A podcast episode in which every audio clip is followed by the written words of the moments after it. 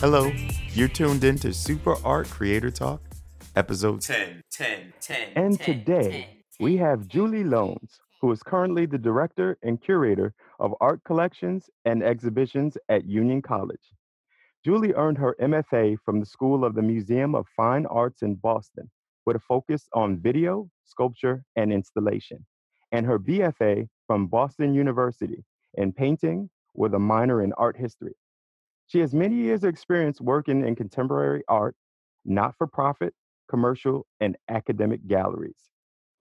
She was the executive director for the not for profit AIR Gallery, the first artist collective for women in the United States. Currently at Union College, she does numerous exhibitions, including Embody, which feature contemporary diasporic artists who use collage both conceptually and in some cases literally as a technique to construct identity. Please welcome Julie Lohnes. Hey, Julie, how are you doing? Pretty good, Jermaine and Mark. How are you doing? Thanks for having me. Oh, thank you for for coming on. Um, so, so Julie, I'm going to get right into to questioning. So, I mean, you you've worked, um, you know, not working for a university, and you've worked for uh, private galleries. I mean, can you tell me what some of the big differences uh, that contrast working from a private gallery as opposed to working for a college gallery? Sure, they're actually really different. So I was in the for-profit world, meaning that we had to make money to um, pay the rent and uh, things of that nature, both in Boston and New York City.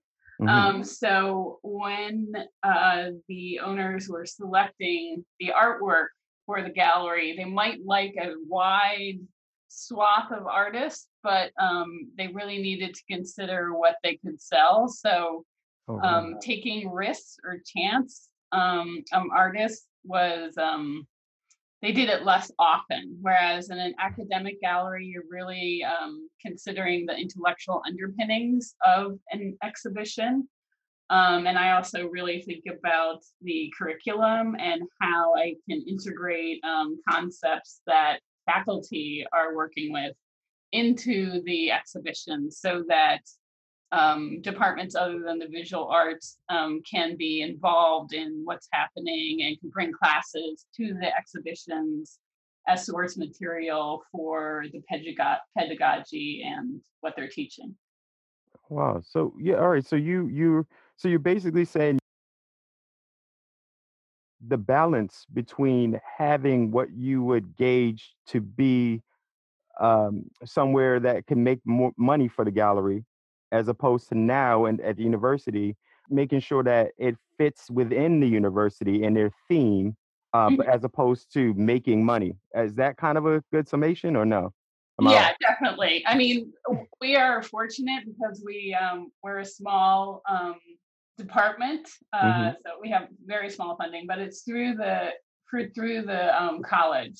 So we don't have a museum where we have to consider that we need um, to have admission. We we don't have a museum store where we um, get funding. So we do other other ways of um, dealing with that. So it frees up frees us up to be a little more kind of I, I call it frisky and risky.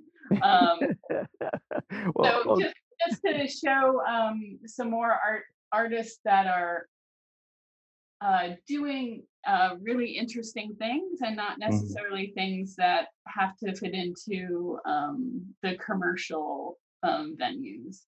So that's not to say that commercial venues don't do things that are um, interesting and intellectual and relevant to um, different cultures, uh, but we can do it more on this academic campus i find so but we also do do some um, we have to do funding fundraising through grants through outside organizations um, we have fantastic alumni and donors who are very supportive of our of our department so great. we have kind of like the patchwork quilt of a budget um, with mon- money that's what i call it money coming from different different places and um, really adds to what we can do programming wise All right, that, that yeah, that's great. But you know what? I do have much to ask you, but I'm gonna um, tag in Mark.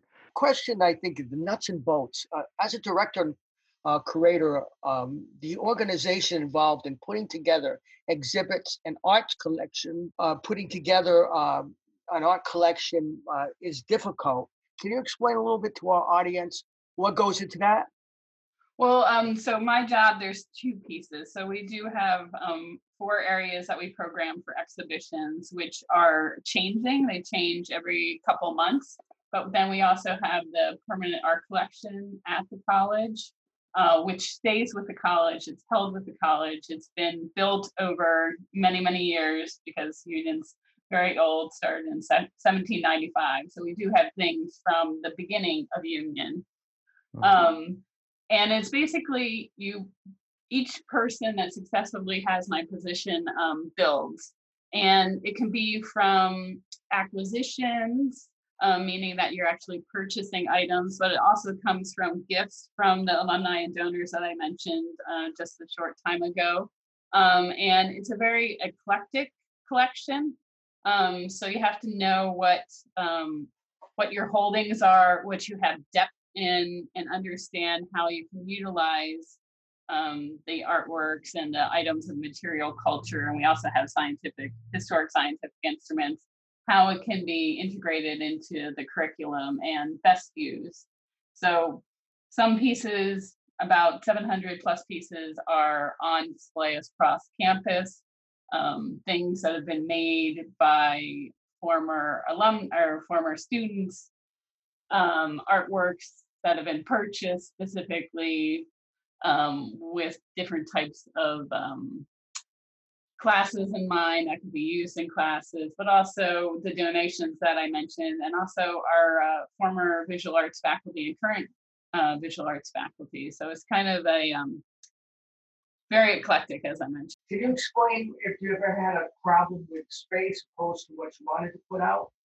So um, I should make a distinction between exhibitions and collections. So um, exhibitions, like I mentioned, are changing. These are normally things that are on loan to the college. Um, and we have four spaces that we use. So it's the spaces are set um, and the parameters of that space is set and how we can function in it. Um, so we have the Mandeville Gallery, which is the second floor of the Nott Memorial, which is the big round structure in the center of campus, the iconic um, building. On the third floor, we have the uh, Wyckoff Student Gallery, which is mainly student specific. We also do something in our Science World building, which is a small standalone kind of kiosk space uh, mm-hmm. with no security or person. Well, we do have security, um, but no person manning that space. Um, so it's kind of do it yourself. Um, and we show items that are um, science and art kind of melded together. And then we do the art installation series in the library, which is right when you walk in a Schaffer Library mm-hmm. in the Learning Commons. And then the other, the opposite is the art collection, which I mentioned, which is held by the college permanently.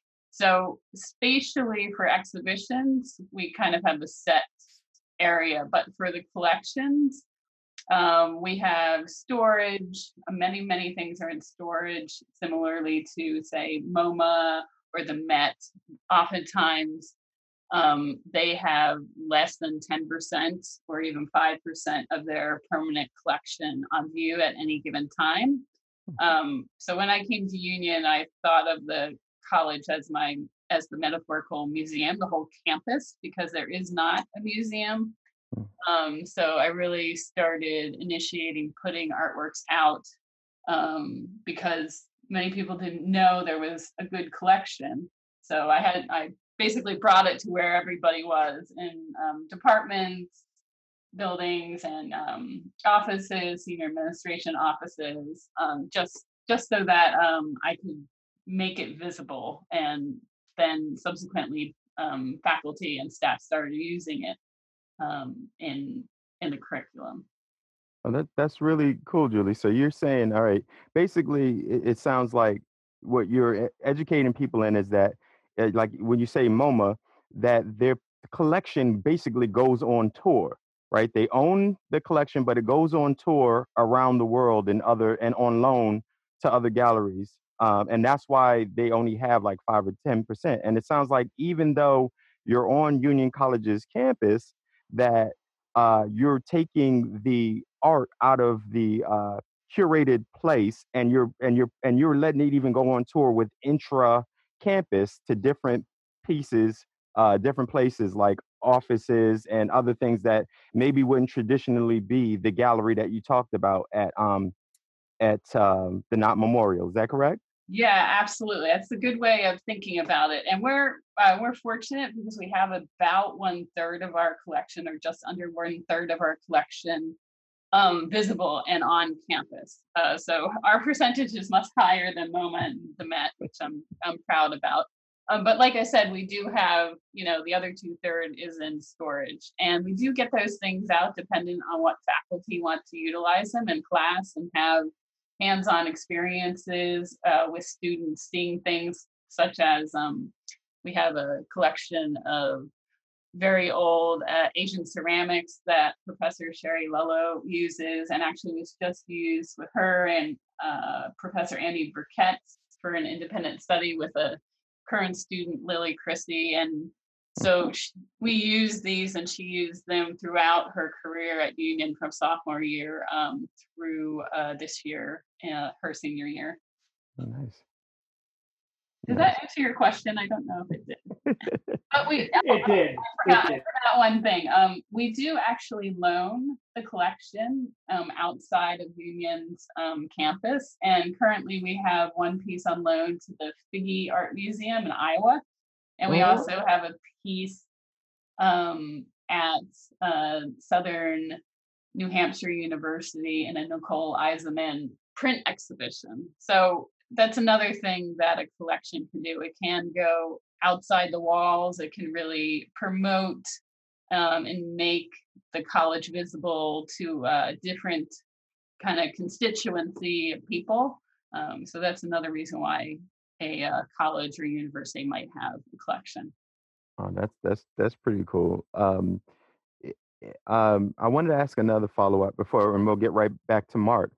Sure. So, with your um, position in your exhibitions, it seems like you have to um, serve a, a, couple of different uh, peoples or constituencies, as you, as, if you will, the students, uh, the professors, but also the community. Right? There's a community uh, function and openness that the com- community can come in and see the exhibitions.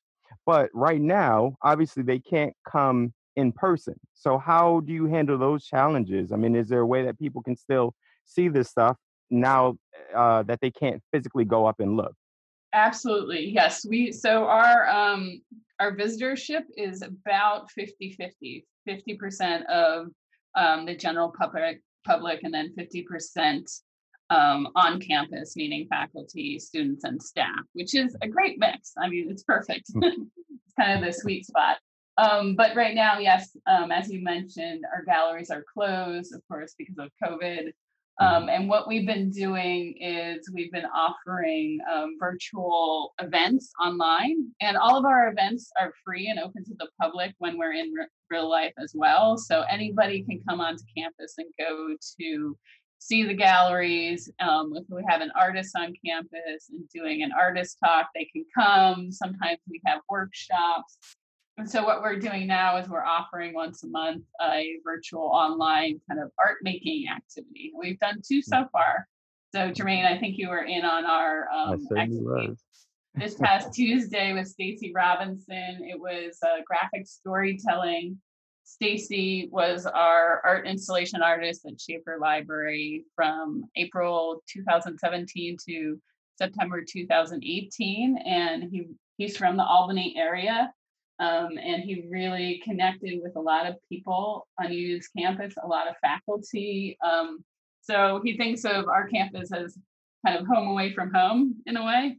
So he comes back to see us a lot, and he's very kind and generous um, with how he talks about his career as a graphic artist, as a graphic novelist. Um, so it was thrilling to have him come and collaborate. So we walked through a um, kind of drawing of a comic book figure and imagining where that figure would live, what landscape it would be in, like what the background would be. And then he translated that literally by taking a photograph of it with his iPad and then put it into a program where he translated it into a digital image. And you can see all that. It'll be up on our website shortly. Um, so if you want to see that activity and uh, try and do it, that would be awesome. He wanted to make it available to anybody who's looking for content for their kids or for themselves. Um, and I think about these events as kind of a little bit of a respite from mm-hmm. uh, the wild world we're living in today and just um, a place to not have to think about the visualizations and maps of COVID and the numbers and reading the New York Times. I was reading it daily. Now I read it mm-hmm. once a week uh, because I can only take so much. There's only so much capacity for me to intake um, the trauma that's happening today. Yeah, but, that, that's for sure. That is for sure. Um, so, you know, and this is this is great. And also, too, please uh, make sure that um, you know either let me uh, either send me information or you can say it outright that uh, I'll have available for our uh, listeners and viewers. so you can find it and see these virtual uh, virtual things. Absolutely, and we have a website that has a lot of, of our different sub collections from the permanent art collection held at the college online. Mm-hmm. We're at um, union.edu backslash gallery, and you'll find us. It's the Mandeville Gallery and Permanent Art Collection web uh, website. Awesome. Um, there's a lot of different things on there, and the media pull down. There's um, former artist talks, um, and like I said, we'll have um, Stacey's event up. We didn't do we didn't record the first one, unfortunately, with uh, Juan Hinojosa, our first our current art installation artist. Oh, but yeah. we'll be we'll be offering him again, um, offering um, I think actually June 23rd, we're going to do okay. advanced collage making with Juan. So definitely check that out. But oh, also, oh, well, I'll, I'll be there and uh, well, hopefully the, um, those that are listening will be. Um, so, so Mark, did you have a, a another question right now? Yeah, well, Julie, I want to ask a little bit about artists and creators, uh, the collections. Do you ever have a push and pull in relation to uh, how something is going to be displayed or what's actually going to uh, be displayed opposed to what you can actually do in in your space? Um, sure well i'll talk a little bit about the mandeville gallery our main gallery and the art installation series which we do on the first floor of the schaffer library and the the lens that i use about how how i'm deciding on the artist because the mandeville gallery it's a gallery so somebody is actually when a visitor shows up, they're choosing to go to the gallery. Whereas mm-hmm. at the Schaffer Library, this isn't a gallery setting. Um, this is, you know, it's a very democratic space. It's a kind of a public space on campus. So um, anybody who walks in there, students, faculty, staff, um, the outside community, they're not choosing to see art. So my lens has to be a little bit different.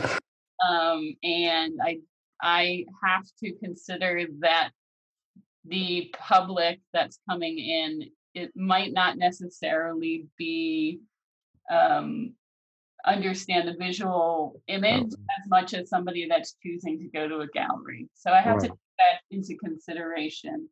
And that artist also comes onto campus um, and spends a week building the the artwork um, in real time. Um, not right now, but uh, in real time for a week and interacts with people who you know come in uh, the person can talk to students one-on-one um, and then the people coming in can um, see what it's like to be an artist. So demystifying the art process really showing that um, artists do there is labor and work involved in creating artwork. It's not this just divine intervention and all of a sudden it's made that there's there's um, hours and hours to um, build and create something. So I have to consider um, what the images are. I'm not going to show nudes in the library, whereas right. I'm fine doing that in the gallery. Um, I want to have something bright and poppy so that it captures people's attention because again, it's not necessarily, you know, a visually driven um, population that's looking at this. So something bright and bold and poppy mm-hmm. um, to capture somebody. And then if the content is really um, dense and rich and maybe even provocative, not in a, not in a sexy way, but um, or uh, you know might be slightly risky. Once you have that carrot of the color and the poppiness, most mm-hmm. people will travel with you to get involved into the content and it's less scary. And that's why Stacey Robinson was great because yeah, he's, he's graphic great. images really are um, bold and um, uh, you can grapple with them. Plus the content, which is pretty serious. Dealing with artists, uh, but I don't know if in relation to a college, uh, whether you have interaction back and forth I guess that was my follow up. That's what I was trying to ask. Mm-hmm. Is there a lot of back and forth uh, when you present um, a, a, piece at, at, your gallery? So, Mark, do you mean like if she's getting pushback or there's disagreements with the artist or the administration? A little of both. So, um, you, I believe you have to know your audience and you have to understand what best to show so that your audience will use the exhibition um, in a positive way um, and also use it a lot. Um, so that's part of my job is to make sure, as I mentioned, that what we're showing can be integrated integrated into teaching.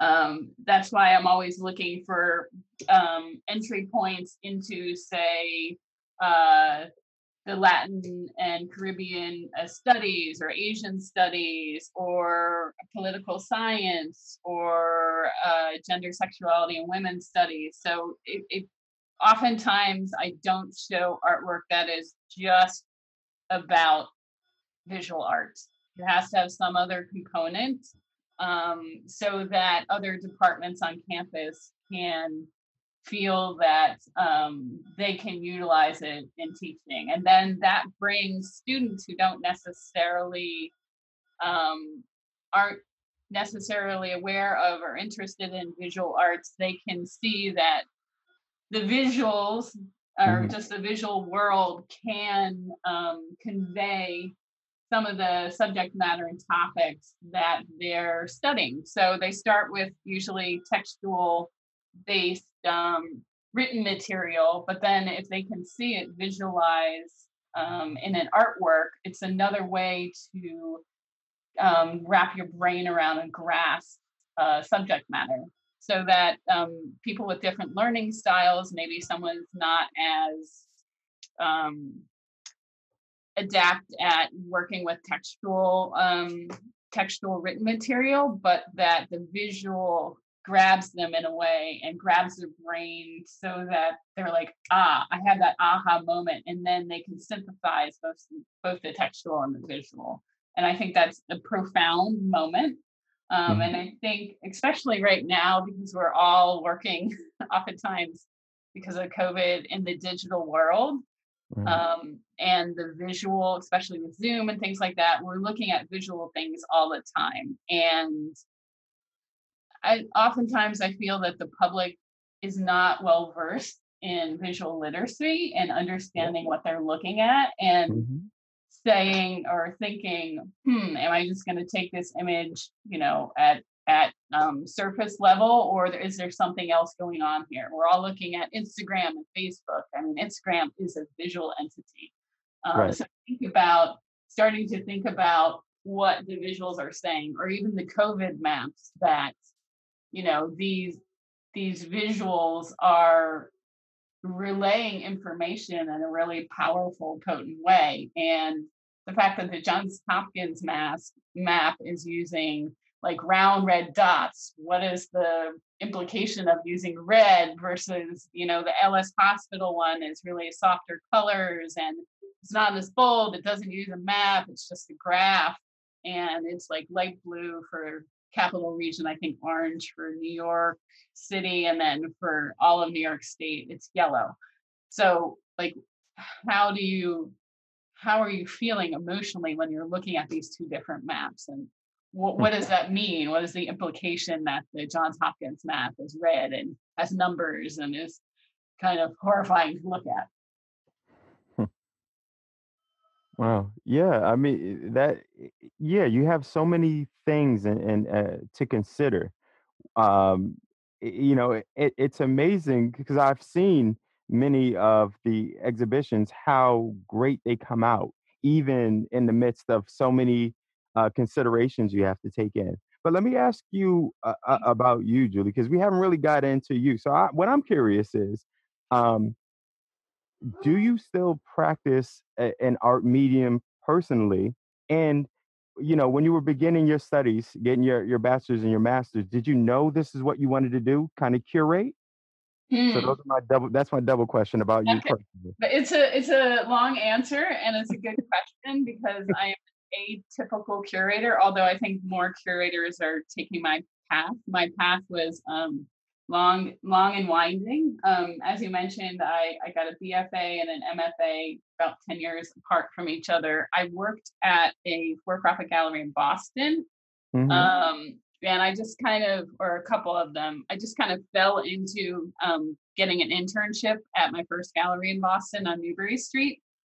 And there's there's a lot of components um, to a for-profit uh, gallery. So there's the selling, so you have to be really um, social and um, be able to inter- interact with people and have conversations and really gauge the uh, social situation that's that's um, happening. So the uh, interpersonal skills are really important. Then there's the financial, working with numbers and things like that.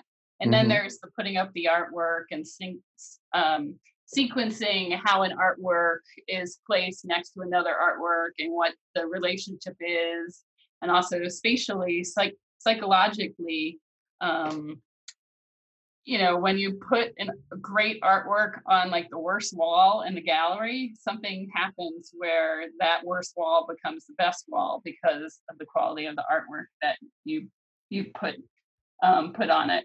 Um, mm-hmm. So that's kind of, I did the BFA, went into the for profit gallery world, then segued into my master's, and then moved to New York City, did more for profit um, art world stuff, all the while making my own artwork. So painting, and then eventually, as you mentioned, I was doing video, a lot of video, um, and uh, a lot of installation and sometimes a combination of the two, and then sometimes sculpture thrown in.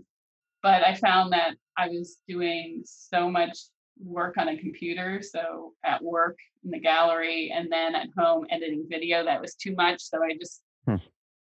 at some point, about, I want to say 2009 or 10, um, I decided to stop making artwork for the world at large. Um, so it's just too much. And I was also bringing so much of my intellectual component of my MFA to it that it just felt inauthentic.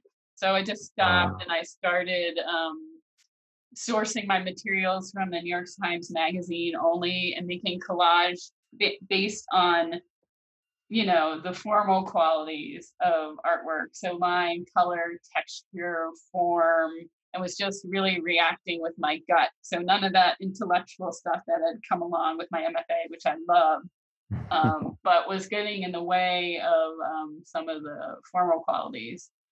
Um, so and, and i did that for a long time. And then i moved up here in 2013 uh, to get the position here um, mm-hmm. after I was the executive director of AIR Gallery. And it was when I made the decision and actually was saying out loud to people, I'm not making artwork for the world at large. That was a pretty hard thing to do. I bet. But felt like the right thing to do. Um, also because I had been laid off for two years during mm. the last economic downturn. Right. Um, and had applied to over 200 jobs. Oh wow! Got three bites, and eventually ended up at a large gallery and then quickly segued into the not-for-profit world at AIR Gallery. And that two years really gave me time to reflect on what I wanted. Mm-hmm. And I was really interested more in the we than the I in the art world and what type of gallery that I wanted to be in, what type of art world I wanted to be in was really important. So my five year plan was I wanted to be on an academic campus mm-hmm. where the intellectual endeavor and seeking was important so that that would be a component to how I would curate. So I had a, had a number of moments where I was able to curate during my for-profit world career. I also was able to curate at AIR um, mm-hmm. for one exhibition, but I knew I wanted curating to be, you know, definitely a part of um, what I did and my job title. And wow. it took it took three years, three and a half years to get to an academic campus. And mm-hmm. I think I'm addicted. I'm not going back. um, and it's really been a great experience. And I learn more from the students than I think the students do from me. Um, but I am also trying to get back into the art art making myself. So about two years ago, I decided I wanted to relook at what I was doing because the collaging had tapered off. And mm-hmm. I went to the Corning Museum and did a weekend long uh, glass blowing class, which I loved, but it's dangerous, it's hot, it's stressful. That's not what I wanted to do. so last spring, I um, took a quilt making class. I was really interested in that, but you know, we all work really darn hard at Union College. Um, we all want to say yes to the great projects that come our way. Um, so oftentimes, you know, we work a lot more than our normal what what one would normally think um, would happen. Um, so I, yeah.